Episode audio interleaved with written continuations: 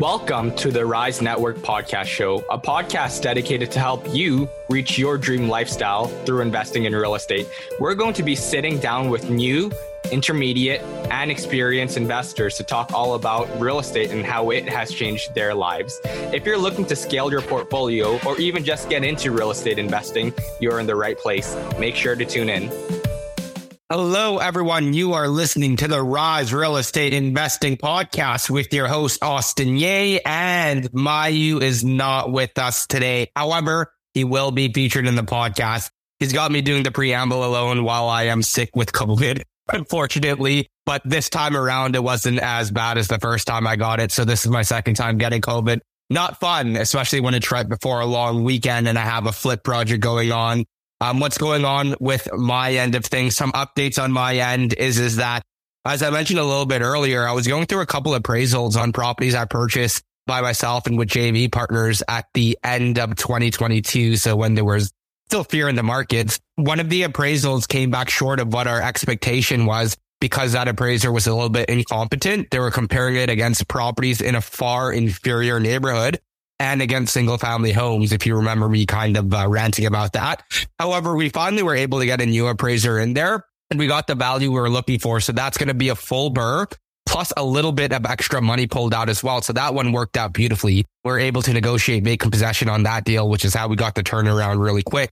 And then we had another three unit that was in Windsor. Already gave an update on that one, but just to refresh everyone's memory, picked that one up for 510, negotiated cash for keys, and uh, was able to get it reappraised at 870. So that one, we're in the final steps of refinancing the cash out, getting really quick timeline, less than six months. And then the last project, or there's two more projects. One of them was a fourplex. I think I mentioned that one already. Did cash for keys and ended up just selling it privately and, and taking out profits. Held back a VTB for the buyer of that property because the property was vacant when they purchased it. It was harder to get financing, especially on the commercial side of things.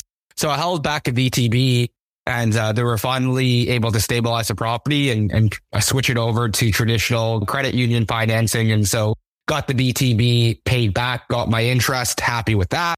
And lastly, Fiveplex at Windsor, we got it appraised on the residential side and they were comparing it against other fiveplexes that sold in far inferior neighborhoods that were not stabilized. The rent was crappy. The renovations were crappy. So we had to take it to a credit union and then we ordered a new appraisal with the credit union, a full detailed narrative appraisal. So that cost a few thousand dollars, but was able to get the value we were looking for. So we picked that up for 620. We turned around all the units, renovated all the units and got it up to market rents and it appraised for 1.17 million. So that one is also going to be a full BRRRR plus a couple thousand out. So maybe I think it was when I was calculating it, it's either 85 to 95 grand additional cash out. I've got to finalize the numbers there. But that one worked out really well. The timeline for that was six months, but we stabilized in about three and a half to four months. However, we got stuck with a crappy appraisal because the appraiser was only using comps, which shouldn't be the case with the fiveplex. So that's on my end with sort of the buy and holds and then also going through a flip project in Toronto. We'll get into that, I guess, in the next preamble when Mayu's back on because I, I feel like I'm rambling now. So we're going to go straight into the episode. Not going to keep you guys waiting anymore. We have a very special guest for you today. We have Terry Nguyen, who's got started off investing around the same time I did about four to five years ago. And he's done many amazing things in real estate from burning properties into fixing and flipping and even diving into the project management side of construction. But then most recently, he decided to jump into the Airbnb arbitrage business full time, uh, scaling in the US over 20 units in a short period of time. We're going to go over sort of Terry's mindset, trying all of these different strategies and why he settled down with the hospitality business to scale his growth in. And also we're going to get into common myths and misconceptions about real estate investing in general. This episode is a must listen for you investors out there. There's tons of golden nuggets. Hope you guys enjoy. And if you do enjoy this podcast, make sure to leave us a five star review, comment, share it with a friend, and let's jump straight into it.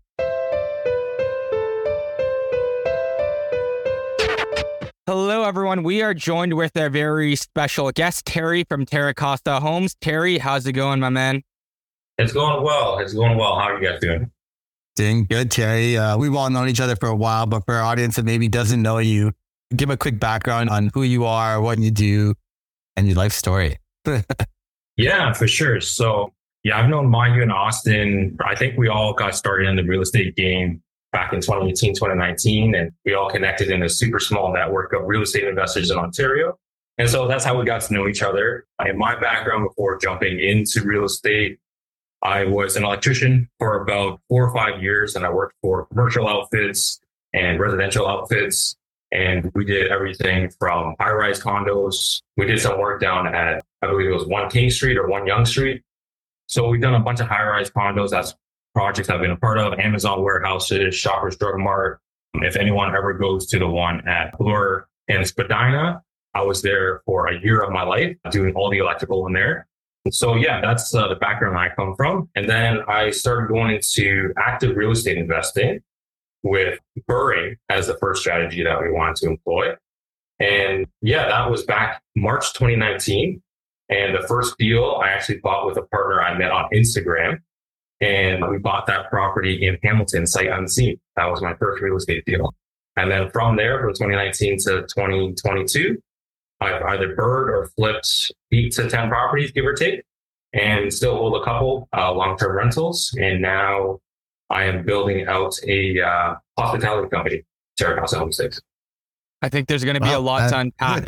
yeah. I didn't know that. I feel like uh, probably haven't seen you in a while today. So I didn't yeah. know you were up until I should, but that's pretty interesting. So the flipping journey, actually, if you want way before that, you just randomly bought your first property with someone that you connected on Instagram. Like, tell me, I'm, I'm just curious about what led up to that. Cause I think a lot of our guests, either you have capital, you don't, you, you have a good deal, you don't have a partner, various, like whatever, right? So take us back to kind of that very first one, just more so on how you found a partner, how you guys bought it together, stuff like that. Yeah, for sure. So his name is Josh Doyle. I'm sure there's a lot of real estate investors uh, that know him. Yeah, yeah, yeah know him in the in the network, right? So um, yeah, me and Josh, uh, we actually met on Instagram, and a year prior to us doing our first deal together, we both ran e-commerce businesses. So he was doing e-commerce, and so was I, and that's how we kind of connected. Our pages came across each other, and we started DMing each other. And then we realized that we had a lot of similar goals in mind, and real estate investing was one of those goals. So we start talking, and over the year, we develop our relationship together. And then we're like, hey, you know what? We have some capital. Why don't we partner up on something and figure out this real estate investing strategy together? So that's the long and short of it. That's how we got started. And that's how we partnered up on the first year. Awesome. Your first venture wasn't even real estate. It was really e-commerce and like, was this like an Amazon store or? Yeah. So it was an eBay store. So in 2017, you guys, yeah. yeah. So in 2017, um, Gary Vee was doing his 2017 flip challenge, hashtag 2017 flip challenge. And so I was like, okay, let me, let me try that out. It's like, you know, going to garage sales. If anyone follows Gary Vee, still posts this stuff, going to garage sales, thrift stores, buying stuff on the cheap and then just reselling them. So this was when I was still an electrical apprentice. I was a second or third year apprentice. And I went on the weekends, went to garage sales, and I was consistently making about net like four to five thousand USD a month. Yeah, part time doing that. Yeah, so it's That's legit. But, good. Not what I was expecting yeah. to hear. Yeah, right. So I think but, a couple but, hundred. no, no, a couple thousand USD as well at that time, and I think at that time it was like one point four or one point five or something. It's pretty high. But keep in mind that that like how Gary Vee and how you see things on social media is obviously one way to paint a picture but it takes a lot of time, it takes a lot of effort, and it really is like a side business because you have to actually physically go out and get the inventory. You have to take the pictures, list the items, ship the items, deal with returns, set up your store, get traffic. So that's what I did with e-commerce. Yeah. You think the model still works? Oh, 100%. Yeah. 100%. So you can even do it, I guess, a little bit easier. You could do online uh, arbitrage, which is like just buying stuff from auction online. I did that as well during my eBay days. And then, so I would just buy stuff in bulk or on cheaper and then just resell them on eBay. You know, it's kind of crazy. I know someone that buys stuff from HomeSense and then she goes on Facebook Marketplace and resells it at like a premium. Yeah. I'm just like, what the yeah. fuck? So it's all just like really good staging and like finding the right person that needs yeah. the right thing that doesn't want to go to the store. to your point that you mentioned, it, it is really a side hustle. You have to be extremely active in that business and you can train people, sure, but as it's not like a complicated skill set. So as soon as you train someone and they know how to do it, they really don't have the value in partnering with someone else if they're going to be doing all the active work, right? And consistency of income. But it's obviously a great sort of way to to to I guess it's the mindset really. Like you had the entrepreneurial mindset start with, you went on that grind and that hustle, and then you pivoted towards something uh, where I guess it was more lucrative, right? Real estate investing. I kind of want to chat about the investing side of things. So you're obviously a full time electrician and then started breaking into real estate. Right now, just so the audience knows, you're not an electrician anymore. Well, you still are, but you don't practice anymore, right? So you're in real estate and hospitality full time. Was that always the game plan for you to transition out of being an electrician?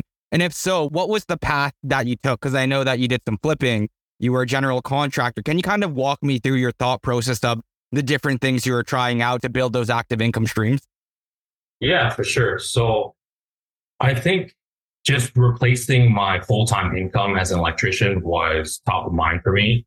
And to do that, uh, I didn't jump into full time real estate right away. It took me about six to seven months before I felt comfortable. And it does take a while to kind of get over that mindset.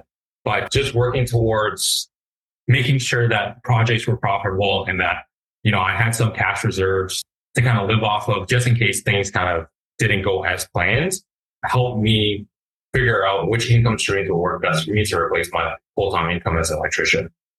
And you were doing some flipping. That generally makes a lot of sense. You're an electrician, you know tradespeople, mm-hmm. you can put in the sweat equity.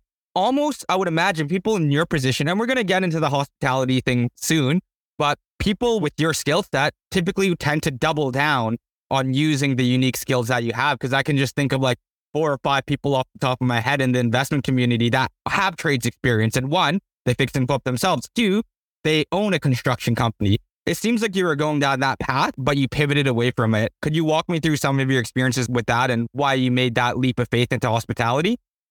Yeah, for sure. So going down that path, definitely like, you know, being in the construction industry for for the amount of years that I was in and having skill sets as an electrician and trying to figure out my way as a general contractor, I definitely did lean in towards doing these like through my company or by myself to quote unquote save money. But at the end of the day, I realized I wasn't saving money. I was actually paying myself negative dollars to run these projects.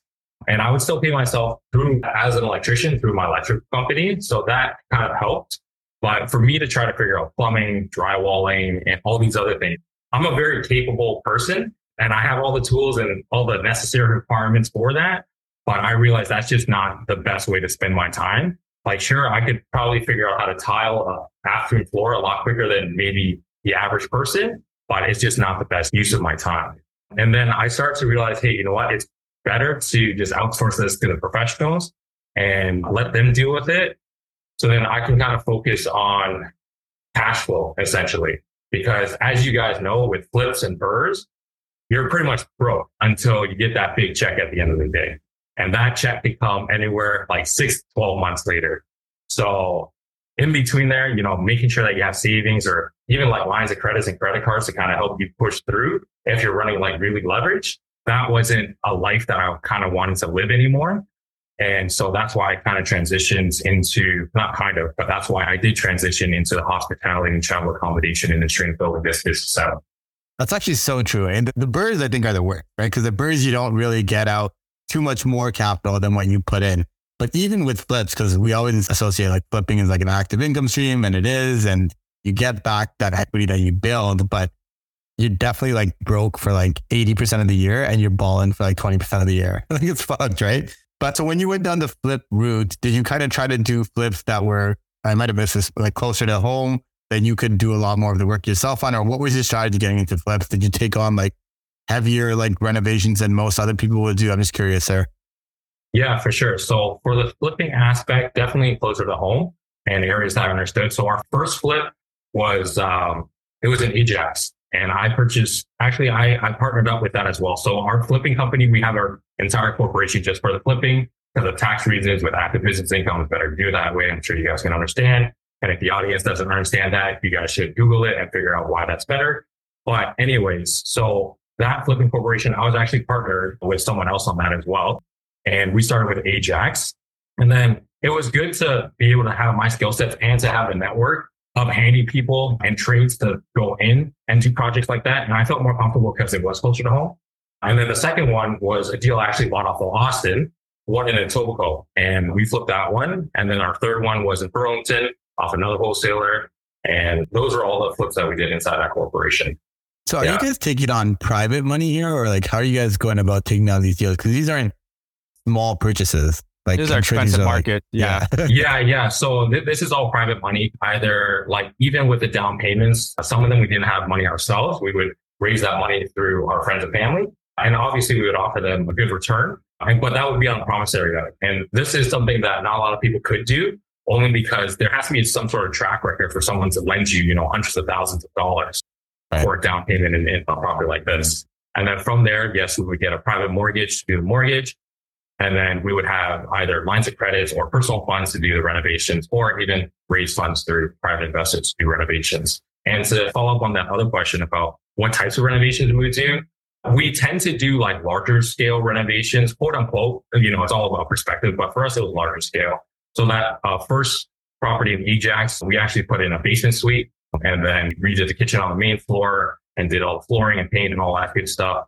The one in Etobicoke from Austin, same thing. We redid the basement suite. So we had two suites. So it's more marketable. The third one in Burlington, that one was a single family house flip, but we gutted that place. There was a lot of like cat piss oh, everywhere.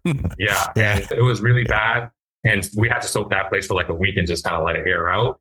But then we pretty much gutted the place and then put it back together. So those are the type of renovations. And then on the BRRRR side, same thing. It'd be like from a single family to a duplex, full gut, single family to a triplex, full gut. And when I'm saying full gut, like down to the studs, got to reframe stuff, got to insulate, have to drywall, do electrical, plumbing, HVAC, et cetera, et cetera, et cetera. Yeah. And you know what? Like the more I've been holding my properties, the more I realize how important it is to do things right the first time. Because I'm not going to lie, like with some of the properties that Mayu, and I'm sure you can agree with this, some of the properties we own, it's like, let's just paint floor. We'll deal with shit as it comes up. Just enough to like, satisfy the appraiser, right? Yeah. yeah, yeah, exactly. And there's like, oh, okay, like there are more issues that are popping up than we would like, right? So with vinyl, for example, we used to go with the absolute cheapest one that we can get. It looks nice, sure, but it starts buckling in a year and we're going to have to end up replacing it anyways, right? Just go like a little bit higher quality, do things right the first time, especially if you're going to hold it for the long term. You're just going to end yeah. up you're kicking the can further down the road, right? So I like kind of the approach that, that you've been taking. And and by the way, while you're doing all this, this is your full time sort of job, or you're still an electrician on the side too. Like, what was your active income stream? So my active income stream was my savings account. It's same, okay. like going back to what what I talked about earlier, like doing flips and doing BRRRRs. Like my, you mentioned, you're broke eighty percent of the year. And then yeah. that 20% when you are balling, Uh, that goes straight back to paying, paying back private investors. So you're actually not balling. So 100% of the year, you're broke. so outside of that, I would take on projects for other investors and other clients for electrical jobs, whether I'm rewiring a triplex or doing kitchen renovation, those kind of things that kind of just help the bills move along until these flips came through. But to answer your question about full time, so I was full time as an active investor and full time kind of as an electrician at that time. Um, and I went full time in August of 2019. So I've been full time working through my own company since then. Awesome. And just so people know, each one of those flips were profitable uh, from what I remember at the end of the day, especially the first one. That was file. You made like, was it six figures in profit with the first flip or something like that? Uh, yeah, the first flip, I think it was like 120, give or take. Yeah, yeah. And then the second one, yeah, it was like mid five figures. And the third one was around low six figures as well. Okay. And just so this paint a picture in people's head. It's not that you were unsuccessful in flipping. Every flip that you touched, you made a lot of money on it, given obviously you were taking private. But regardless of you having the skill set of being an electrician, understanding trades, putting that sweat equity and getting good off market deals and having access to capital, it's still a stressful position to be in. You know, it's not like you were losing money. You were making fantastic money. But I think where people get in trouble is, is that when they gain too much confidence, right? Because from what I remember with you guys, you were doing like one at a time, maybe two at a time, but usually you try yeah. to wrap up a project before jumping into another one. Where people yeah. get in trouble is when they get overconfident in their abilities and take on like five at a time.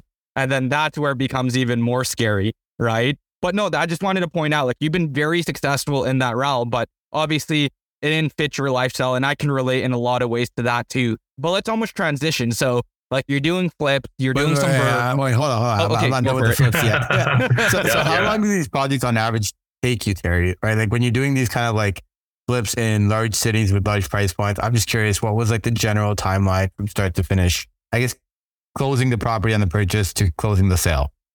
Yeah. So anywhere between six to eight months, give or take. Six so, eight months. Yeah. Okay. Uh, yeah. So for the first one, mind you, the Ajax one from close to close, I think it was seven months. And then the Etobicoke one, that one was quick. That was like four months close to close. And then the Burlington one was, I think, six months close to close. Yeah. and sorry, did you say you're still flipping or did you stop flipping? So I stopped flipping. So I'm not an Yeah. electrician anymore. No general contracting. No Oh, you flipping. gave your electrician Nah, license? I didn't give up my electrician license. I'm just not practicing. I'm not Okay. taking on clients. So if anyone is listening and wants electrical work, you could reach out to me and I can refer you to a lot of my good friends who are electricians and have their own companies. That's not a problem. But I personally don't practice myself anymore. So I know you're not doing it. I subbed last year after losing 60 grand on my last flip. But I'm just curious, what is your outlook on flipping in the current market? It's tough. I was supposed to do another flip last August and I lost out on that deal as well. Just because I saw the market kind of turning and you guys speak to, you know, the interest rates and stuff, especially Mayu being in that field. But it's tough right now. I mean, it's just really tough. There's just so much uncertainty, especially in the Ontario market. Specifically where I'm talking about Ontario, it's just there's a lot of uncertainty and the interest rates there aren't coming down anytime soon, at least on the retail side. So it's just, it's tough. Anybody that is looking to get into flips, you are 100% making your money on the bottom. That's what I think. So just got to be, you know, cognizant there. That's really good. Yeah. And it's interesting. Like, I've seen more and more people get back into the flipping game. Maybe it just seems like that. I don't really know. But um, uh, I've lost out on a fair amount of offers. So I'm pretty sure someone's beating me at it. Right. Yeah. But it just always makes me kind of go, am I just being a little bit of a wuss here? Or so I was just curious about your opinion. I know Austin's out here flipping. Actually, so Austin, what are your thoughts actually? Just Yeah. What's going on over there? what do what do I think about it? Um, I think there's definitely more risk than there was before. I think everyone would agree with that, right? A lot of it is is that we are taking advantage of the market picking up again. So when I'm doing flips, I need to see a clear exit very very quickly, and I'm trying to buy like the Fair. cheapest option, you know, first time home buyer sort of stuff, not like mid tier, dollar high tier stuff. Yeah, Yeah, yeah. like Yeah. entry level stuff. Sorry. So it also limits my loss, right? But I'm sure we're gonna get into that in the preamble yeah. but I'm very curious about this. Okay, so kind of going back and circling back to everything we talked about. You started off as an electrician. You started BRRRRing. You started flipping. You started doing GCing. You just went totally left field, and now you're in the hospitality industry with think over 20 Airbnbs that are going to be active within the next few months in in the US. Yeah. What was your mindset? Because that's totally left field from what you were doing before. Yeah, I wouldn't say totally left field. There is some adjacent terminology and skill sets that are transferable from the real estate world. And I do have to add that because like people that may want to get into the space that I'm in that don't have the real estate exposure or the business exposure may be in for a rude awakening because that I could definitely tell you that that has helped me in my negotiations, in my underwriting, market research, any of that. It just makes it a lot easier for me. So why going that way? So like I was saying earlier, I was supposed to close on a flip uh, in Ontario last August, and that deal didn't go through. I went firm on a deal in May, and then we didn't end up closing on it, and it was supposed to close August, September. So between May and August, I was like, all right, this is the only project I have on the go. Everything else is wrapped up, either being sold or being rented out, and I have nothing else on the go. I really took that time to decide what am I going to do next? Am I going to continue flipping? Am I going to continue BRRRRing? Is this a lifestyle I want to continue with?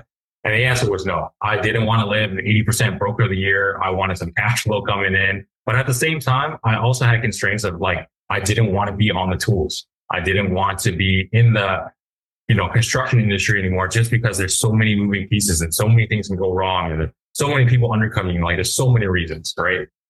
I had been following Aaron Bay for a while and his numbers, if anyone follows him, his numbers are quite staggering. And that kind of opened up my mind to a different perspective. From there, I started following a couple other people on social media, just kind of to learn what short-term rental arbitrage is. And that's the business model that we're employing in our company. And from there, you know, just kind of following along, figuring things out. But I was from doing BRRRRs and flips, I was looking for a more steady cash flow business. That was the intent. And I actually almost purchased an existing construction bin business during that time from May to August. So, you know, That's like the cool. guys Let's that drop about off. that. Yeah, yeah, for sure. So it was like, you know, those guys that drop off bins on, at your job sites, right? Yeah. Yeah. So there was someone that was selling their existing company, had 70 bins, three trucks, existing book of clients and everything. The guy wanted 450 grand for the business. I ran it through my accountant and he said, this company is losing money every year. It is not worth 450 grand. It's probably worth, you know, 100 grand, if that. And I pitched it to the guy. I was like, hey, I'll pay you 100 grand for this book and uh, for the business. And he, obviously he said no. But I was actively looking for a cash flow heavy business. I even considered going back into flipping things online and kind of building that out. But then I just didn't want to. It, it didn't spark anything in me.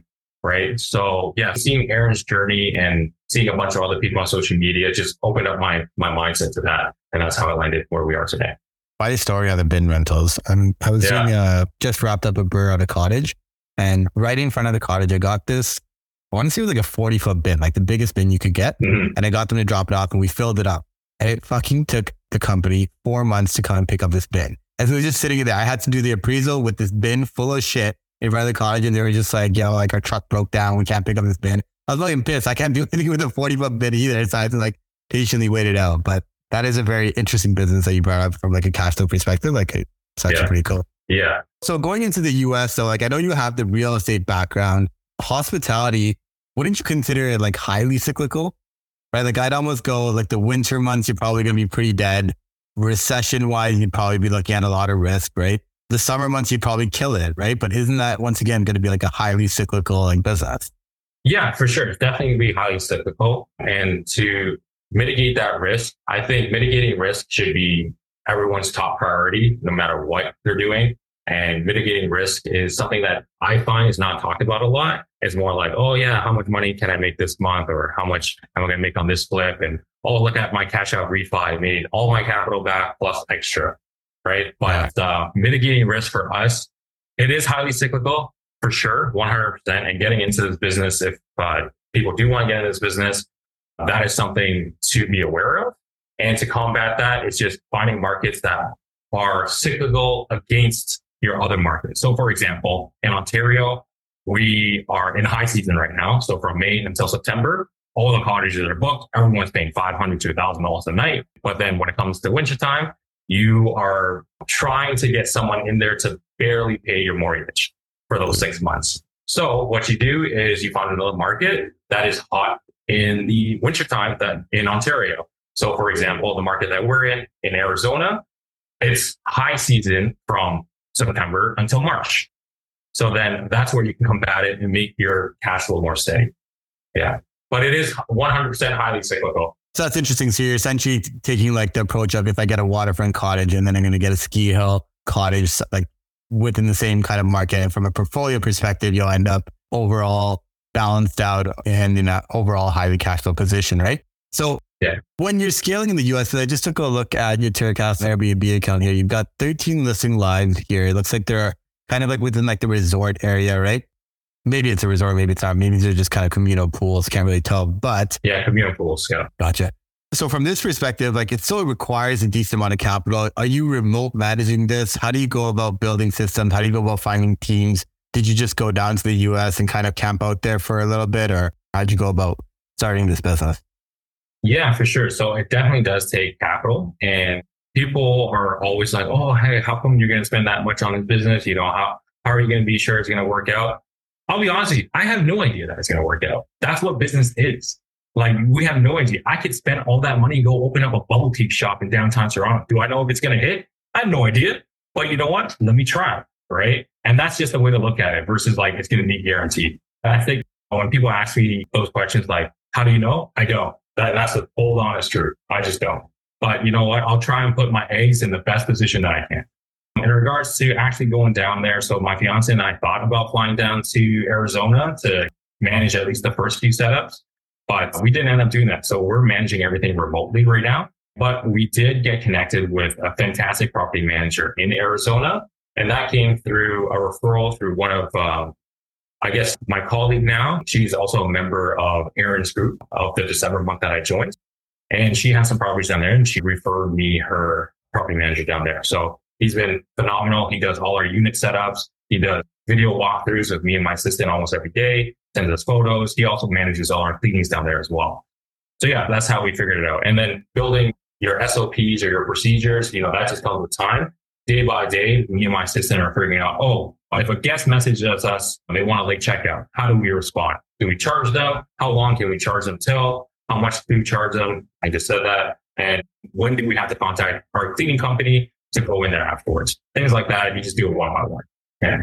Very interesting. So I'm curious as to market selection on why you settled down in Arizona and also sort of your sales uh, pitch. You don't have to go word for word through it. And the reason being is, is because when we had we had Karsten on this podcast, we also had Aaron on this podcast. I think it was a little bit different for them because they've had a portfolio in Canada, so they relied heavily on that fact and that sales pitch. What was your sort of unique proposition, or was it just hammering the phones until you got someone to take a chance on it? Yeah. So uh, to answer your first question, why Arizona? I honestly didn't even know Arizona was a state until like six months ago, to be honest with you. And the reason why I came on my radar is because Karsten and Aaron are investing in Arizona. And I figure if my mentors are going to be in Arizona, there's got to be something there. They're spending X amount of dollars to be down there and X amount of, uh, you know, resources to figure out if it's a good market. Why do I need to reinvent the wheel? Let me just pedal along with them. So that's what I did. And that's how I figured out Arizona. Obviously, I still did my due diligence with the techniques and research that they showed me how to do just to make sure that my specific areas that I'm looking for made sense. And then from there, sorry, what was the second part of the question there, Austin? Um, kind of the sales pitch. How did you get the leads and how did you convince someone to, to take a chance on you, given that this was one of your earlier sort of ventures into the Airbnb space? Yeah, for sure. So I did have very, very minor experience prior to going down there and even prior to during the mentorship program with one listing out in Pickering, Ontario. And that is a strictly arbitrage deal where we're just renting it from the landlord, furnished it, and then re-renting it out on short-term platforms. Uh, so I did have a little bit of experience there, but pitching it down to investors or property managers or owners down in the States, it was just essentially just cold calling. And I'll say this on air exactly how I do it. So and this is the secret sauce, quote unquote, secret sauce. And if you are listening, I'm putting in air quotes right now. All it is, is you find out what your requirements are and what you want to offer to a guest. Because at the end of the day, we are a travel accommodation and a hospitality company.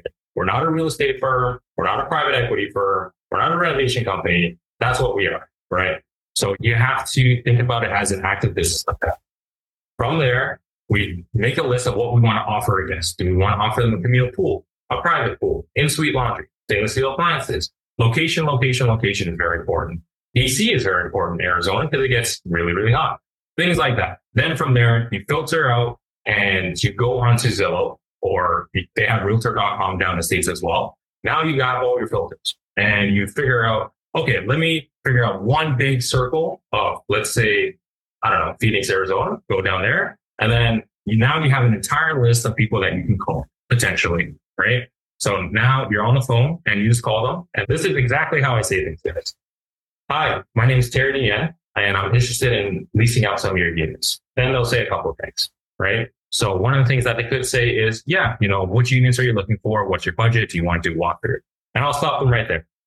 And I'll just tell them, I'm actually calling from a company. We are a hospitality and travel accommodation company, and we're looking at leasing out a few of your units all at one go. Are you open to corporate leases? Strictly from there, they'll either say yes or no. And then you just move on. And 80% of people will say no, and they're nice about it, but just get through the 80%. You have to make the calls, get to the 80%. And then that 20% that works out with you, then you can start going through the next stuff. But that's essentially what I did. And then from there, how they got to trust me was, you know, you have to learn the lingo. You have to be confident in what you're offering. And the way that I'm speaking right now, it, now it's a lot more natural because I've talked to a handful of property owners and stuff. But it just takes time, just like anything. Just practice one call at a time. Don't be in your head about it. Just pick up the phone, and call them. And then eventually they'll feel that confidence kind of come through you on the phone. And then they'll be like, okay, you know what? This person seems like they know what they're doing. You know, they're also helping us guide us through, okay, how do we set up a corporate lease? How many units do they want? What terms and conditions? And that's it. And then as you're a consummate professional, they'll respect that. And that's how it worked out for us. I like that. The secret sauce is literally just putting in the work. And I think people want to have everything perfect before they get into something. And it's the very same thing as getting into your first investment property. All yeah. the stars need to align for you to take action. It needs to be a perfect BRRRR. It needs to be this. It needs to be that. Whereas it's all about just like taking small actionable steps, improving as you go along. And then sooner or later, you're going to walk a deal up. But it may not be in a week from now. It may not be two weeks from now, but you just got to be consistent with it. And that being said, I want to know, I'm just curious about there's so many things I have questions on, but since we're on the topic of just speaking with the uh, landlord, what were some common pushbacks that you got that you have to address? For example, at any point where they're like, oh, you're Canadian, you don't have much experience. What sort of pushbacks did you happen on the other side? What sort of pushbacks did you think that you would get? Maybe for one, like lack of experience, but it wasn't really that much of a big deal. Interesting. I like that second question. So going to the first question, I also got to shout out the mentorship group uh, between Aaron and Karsten. I actually did leverage their company as well because there were some property owners or landlords that did ask, "Oh, hey, you know, do you have a website? You know, where's your U.S. footprint and all these things?" So I did reach out to them. And honestly, being part of that mentorship group has helped me so significantly in ways that the money that I spent is not even a thought anymore. Just being in that group and that network helped break my brain so much because I thought I was going to scale this company in Kitchener Waterloo before we went to the States. But talking to Aaron and Karsten and talking to a couple other members that already were in the US before joining, they said, yeah, just go in the States. Like, you know, what, what's the issue? Let's talk about it. So, you know, shout out to them. So common pushbacks from these people, honestly, they weren't as scary as I had thought. So why don't I take that second question first? What did I think they were going to say?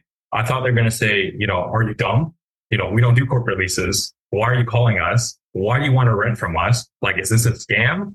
Like, who wants to lease out five units at the same time? Those were the kind of things I had insecurities about being on the phone.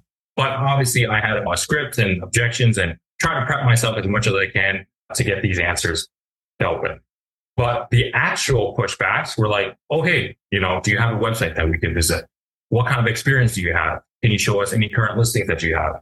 And do you have an EIN number? And for people that don't know what that is, that's an employer identification number for your corporation in the US. Same thing as, I guess, your HST number here for your corporations.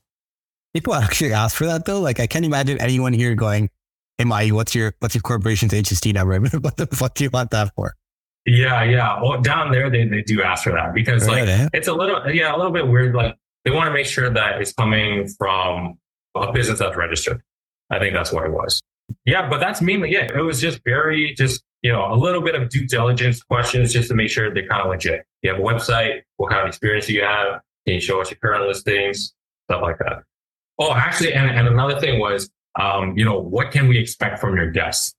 Right. And we just tell them, hey, you know what, you could expect our guests to be respectful of the property. You know, we have we have a property manager that's boots on the ground in the area, and we have a very good vetting process for all our guests. So then all your long-term tenants won't be affected by their stays. That was probably it.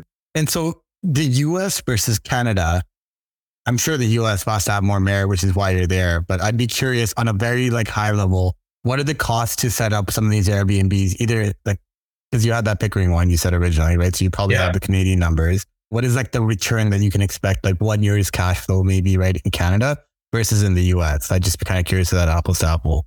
Um, yeah, it's going to be tough to do apples to apples only because Pickering, it's a four bedroom, two and a half bath, single detached house. And versus the units that we have in the States, which yeah. are mainly one bedroom, but I can give you numbers directly. So the four bedroom, two and a half bath Pickering, we spent about like twenty, twenty-five thousand dollars to furnish it and get it ready. And right now, in the slow month, we're probably profiting about like five hundred bucks a month. So that was from like we got the lease in October. Yeah. yeah, it's not bad. You know, it's better than your regular long term rental, but you know, it's not bad. And I can't knock it because that helped us through the slow month. And now with the bookings that we have now, we're probably projecting anywhere between like two to four thousand dollars in profit a month. So that's Damn. from yeah. So that's from May until August-ish. That's for high season right now. Yeah. Fuck, I had a basement sitting here that's just vacant.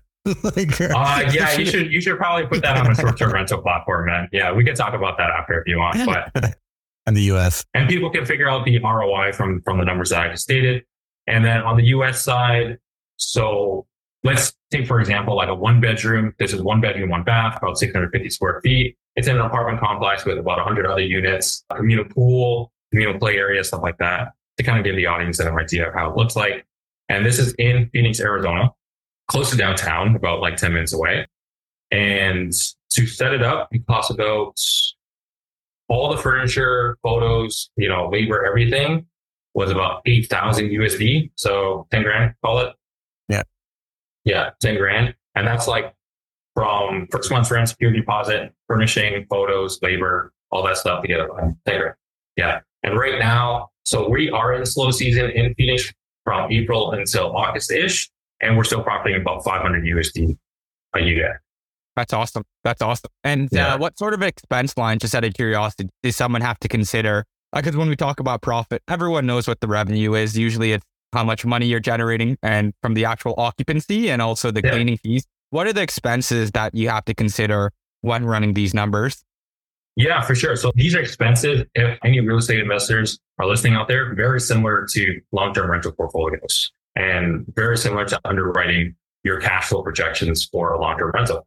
And this kind of grinds my gears when I see stuff on social media of like, oh, hey, you know, you can go rent this downtown Toronto condo and make $500 in cash flow. And then they completely forgot about utilities, insurance, and everything. I'm like, yeah, you're like underwater on that. But it's the same. So, or very similar.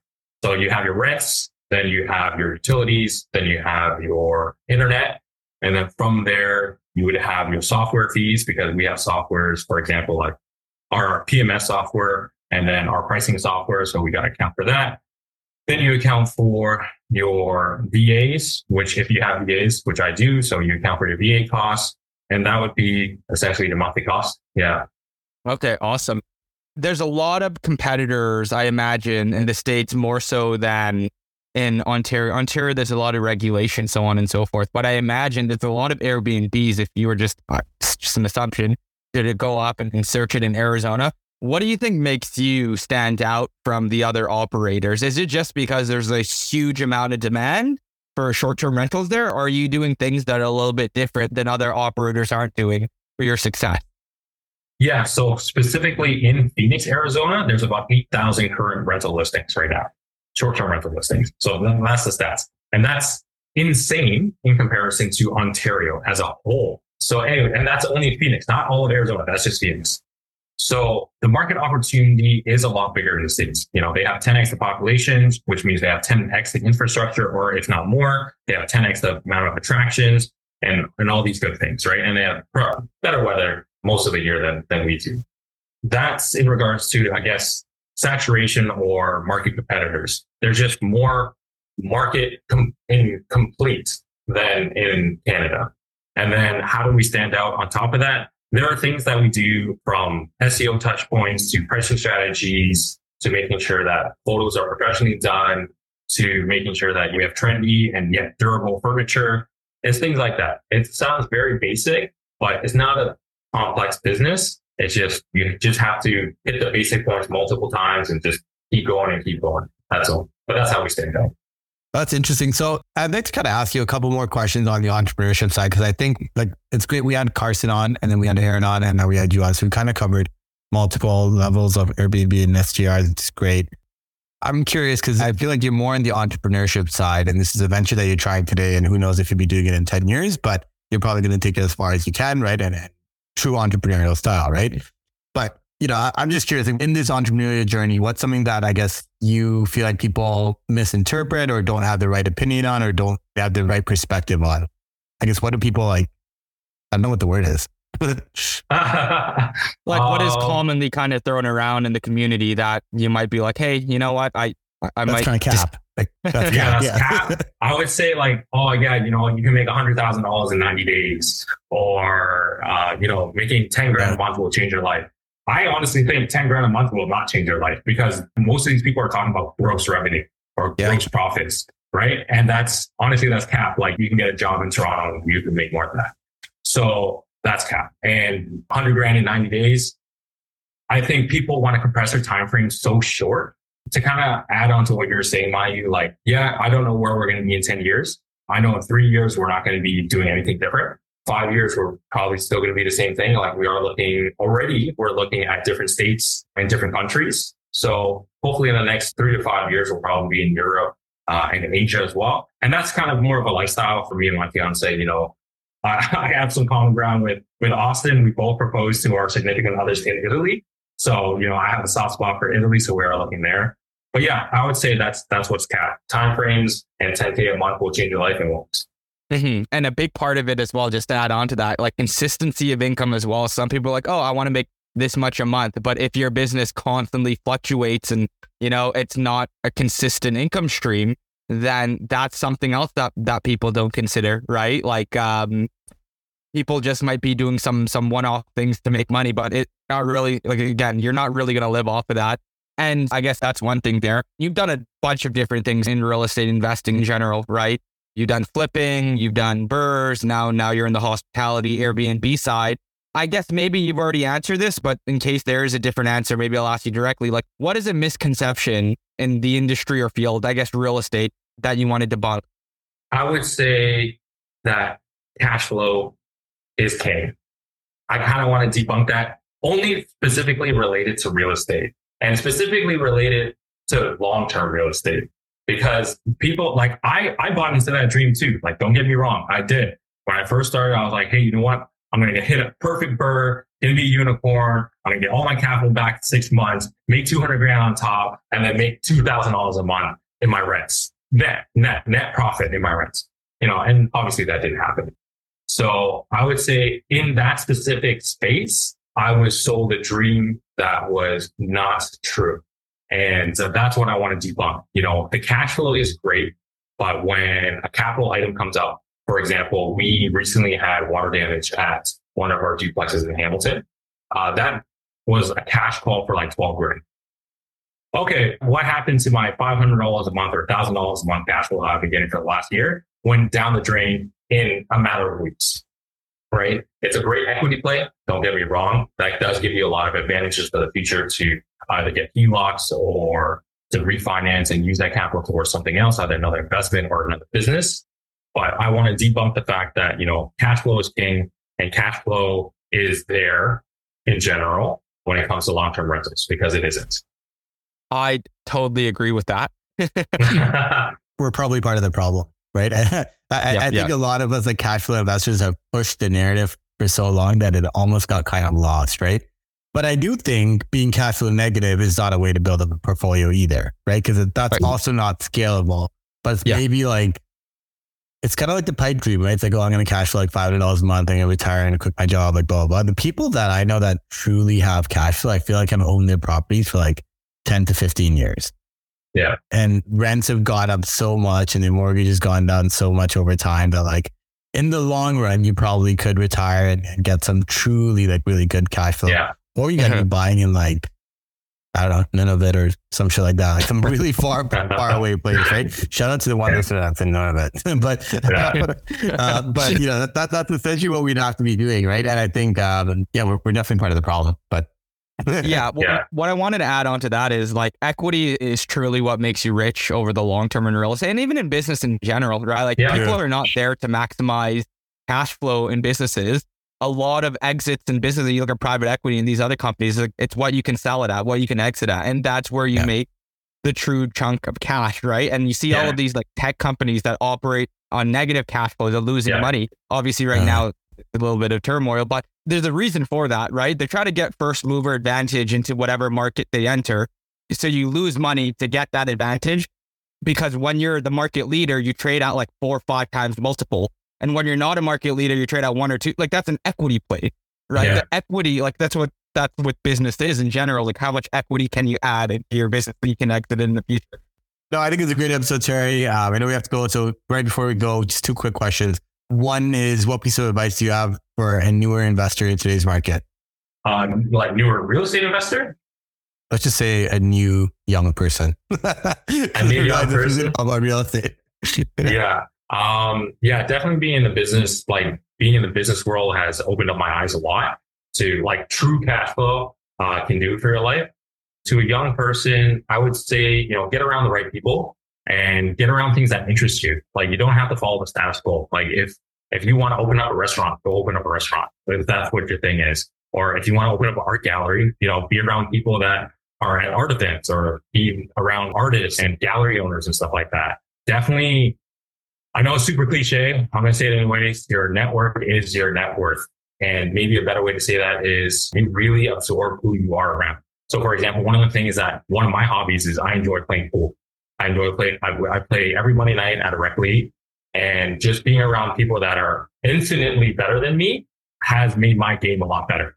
And that's something that, you know, I can't, no one can take away from me. That's my own skill. There's no money attached to it. There's nothing attached to it. That's, know, and that could be translated into anything in life. You know, be around people that you want to be like and things that you enjoy too. If you're in it for the money, and I'll be honest, you know, right now we are building a company for the money. But if you're in it for something that you just naturally like, then things will be a lot easier for you. Right. Yeah. That's what I would say. Good shit. Good shit. And the second is where do you see your business in five years? You might have already answered this, but if you just want to touch on it quickly. Yeah, for sure. Uh, we're definitely going to be in other states in the US. We may stay in Canada, may not in regards to the business. And uh, we're definitely going to be exploring other countries, definitely Europe, specifically Italy, and in Asia, specifically Vietnam and the Philippines.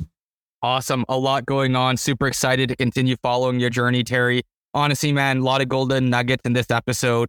And it's refreshing to hear someone who's who's done a little bit of everything, right? And throughout that journey, you're profitable in every venture you touch, but it just goes to show that you really need to resonate and believe in what you're doing and to trust the process. Because for you, flipping, BRRRRing, that didn't necessarily resonate with your long term goals. And so you pivoted towards that. Something that's profitable doesn't necessarily mean that it's the right thing for you as an entrepreneur to do. If people want to connect with you, chat with you, learn more about your journey, how could they best do so? Best way to reach out to me is through Instagram. My handle is Terry ttn. That's spelled T E R R Y dot ttn. And our company's Instagram is Terracasa Homestays. That's T E R R A C as in Charlie A S A H O M E S T A Y S, Terracotta Casa Homestays. And the reason why I spell it out like that is because when I call people and landlords and stuff, they always ask me to spell a face. So now that's just natural to me. It looks like you did that a million times. But yeah for those who don't know how to type those things out, click on the link in the show notes below. and uh, hope you guys enjoy this episode. Leave us a five star review. It helps us bring great guests to carry out. And until next time, everyone, invest smarter and live better. Take care, all.